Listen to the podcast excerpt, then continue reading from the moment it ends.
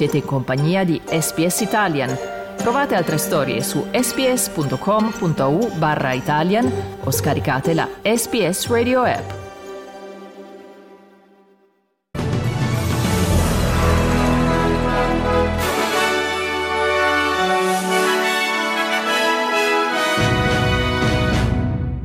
Il partito dei Nationals chiede al governo di reintrodurre il visto per l'agricoltura. La ministra per le comunicazioni conferma la necessità di una ristrutturazione dei servizi offerti da Australia Post. Benvenuti all'edizione flash del notiziario di SPS Italian, condotta da Massimiliano Gugole.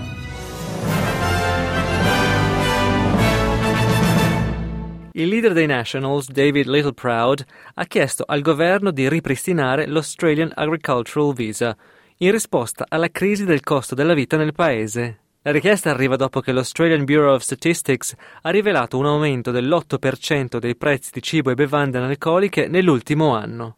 Il Pacific Australia Labour Mobility Scheme al momento offre posti di lavoro a persone provenienti da Timor-Leste e dal Pacifico per colmare le lacune di manodopera nelle aree rurali e regionali. Il leader dei Nationals, David Littleproud, sostiene che il supporto dei lavoratori del sud-est asiatico potrebbe aiutare gli agricoltori ad affrontare la carenza di manodopera e inoltre aumentare i migranti permanenti. The Albanese government needs to admit they've got it wrong, that they need to bring in ASEAN workers to fill the void, to fill those 172,000 vacancies. And if they don't, then Australians will continue to pay more.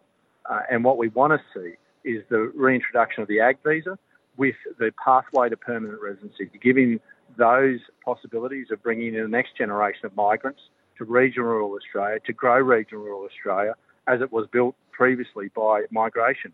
E sul tema del rincaro dei generi alimentari è intervenuta anche la ministra ombra delle finanze, Jane Hume, affermando che una maggiore concorrenza tra i supermercati contribuirà ad alleviare il costo della vita. I principali supermercati, tra cui Aldi, Coles e Metcash, che possiede IGA, hanno fornito informazioni sull'aumento del costo della vita davanti a una commissione del Senato nella giornata di mercoledì 1 marzo. Coles ha dichiarato al comitato di essere stato colpito dal Covid-19 e dalle inondazioni e di avere assorbito gli aumenti trasferiti dai fornitori. Hume ha dichiarato a Channel 9 che la Commissione australiana per la concorrenza e i consumatori sostiene che la concorrenza è la chiave per ridurre i costi crescenti degli alimenti e di altri prodotti da supermercato. Ed è in corso una ristrutturazione delle operazioni di Australia Post, spinta da un calo nelle consegne di lettere e da un aumento dei servizi di consegna pacchi. Il governo federale ha pubblicato un documento di discussione per modernizzare e sostenere finanziariamente il servizio postale nazionale. Mentre Australia Post ha consegnato oltre 500 milioni di pacchi nello scorso anno finanziario, le consegne di lettere sono in costante calo.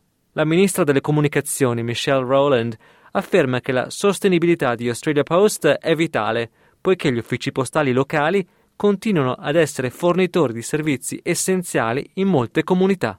It's important for Australia Post to be seen as a key driver of productivity in our economy. It needs to be adaptive. It cannot stand still.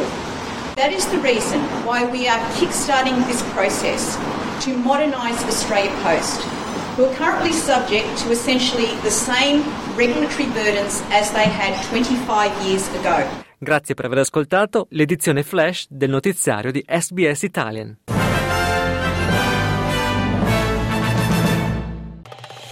Volete ascoltare altre storie come questa? Potete trovarle su Apple Podcasts, Google Podcasts, Spotify o ovunque scarichiate i vostri podcast.